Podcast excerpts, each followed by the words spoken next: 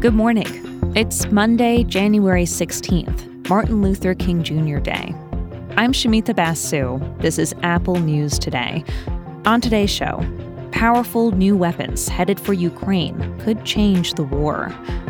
Checking in on a groundbreaking slavery reparations program in Evanston, Illinois, and how the pandemic and screens are transforming how we tip.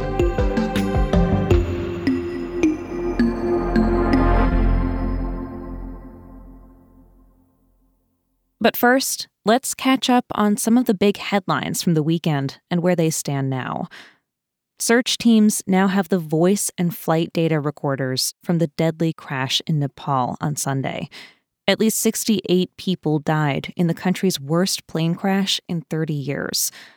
The recorders may help investigators understand why the plane went down in clear weather, but it may take months to make a firm conclusion. The World Health Organization and many governments are calling on China to release more information about COVID. After many weeks of insisting that few had died following a recent surge of infections, China reported over the weekend that nearly 60,000 people with COVID 19 had died since early December. China says the emergency peak of the latest surge has passed, but many countries are skeptical.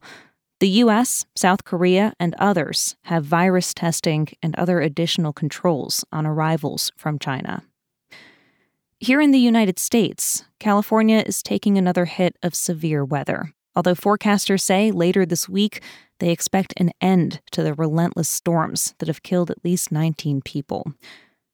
And yesterday, President Biden commemorated Martin Luther King Jr. at Atlanta's historic Ebenezer Baptist Church. He talked about what MLK called for in his most famous speech. A dream in which we all deserve liberty and justice.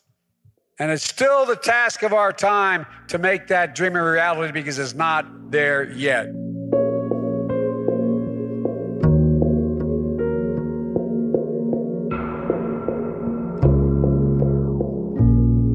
Now, on to Ukraine where rescue workers in Dnipro are trying to find survivors after a daytime Russian missile strike hit a civilian apartment building. Ukrainian defense forces want more missile defenses from the West to counter attacks like these. The U.S. is in the process of delivering its advanced Patriot missile system, but it may not be on the battlefield for months until Ukraine's troops are trained on it. There's other important news involving weapons from the West. The UK now says it will send tanks to Ukraine. This public promise crosses a line that no other Western country has crossed yet. The Wall Street Journal looks at what could be one of the biggest developments in the ground conflict. Modern tanks are critical to strategy. They're the reason why World War II was dramatically different than World War I. The second conflict didn't have the long stalemates and extended trench warfare of the first. Tanks are now essential to winning major battles on land, which is why Ukraine wants to upgrade its arsenal so badly. The UK's move can be seen as a sign of confidence in Ukraine's forces, but also concern. Russia is moving troops to the front lines and building strength in numbers. More tanks could help Ukraine mount critical counterattacks to win back territory. Britain is providing Ukraine a small amount of tanks, but the move could open the floodgates for other countries to give more armor. The key now is Germany. There are thousands of German made tanks used by allies in Western Europe. Some are just next door to Ukraine, in Poland, which is willing to help but the German government has to approve the transfer first.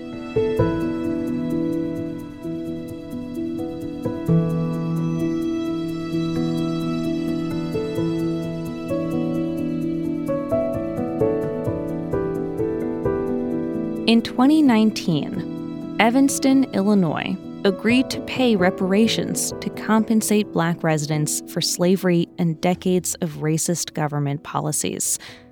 It's the first government funded reparations program for Black Americans. But more than three years later, most of the money promised hasn't been distributed. Emmanuel Felton is the race and ethnicity reporter at the Washington Post. Evanston's a part of this wave across the country of local and state governments looking to make amends for slavery, for Jim Crow, for redlining, for all of these policies that have harmed Black Americans since the dawn of this country. The City Council agreed on $25,000 housing vouchers. To qualify, Black residents must show that they or their ancestors lived in Evanston when the city enforced segregation between 1919 and 1969. The city pledged $10 million, but so far, just $400,000 have been distributed. Out of the hundreds of Black residents who've applied, just 16 have been paid. Many are on a waiting list. Some people died before they got the money. There were initial problems with funding. The city expected to use revenue from taxing legal marijuana sales, but far less money came in than expected, so the city had to find other sources.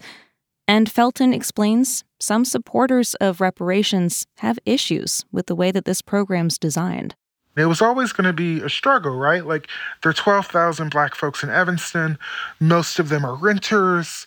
Like, what were they going to do with this money? Because $25,000 really isn't enough for a down payment in, a, you know, a city where the average home price is about 500000 So, you know, there were a lot of people concerned from the very beginning that this really wouldn't close the racial equity gap in Evanston. And so far, it really has struggled to even meet its limited goals. Still, Evanston is doing something. Most discussions about reparations never get past hypotheticals, but this Illinois city got to the other side of that debate. Even with the early stumbles, supporters of Evanston's plan say they're just glad to see a program get off the ground. There have been a lot of promises made to Black Americans over the span of our history that haven't been filled. Back to the original promise of 40 acres and a mule, right? So I think there's some pride in what Evanston's doing, but also the sense of, well, we got to wait and see if this actually happens.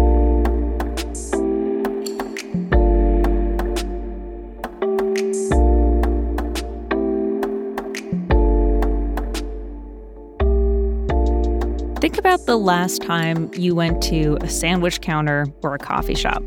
You placed your order, probably whipped out your credit card, and confronted a screen that asked you, Would you like to add a tip?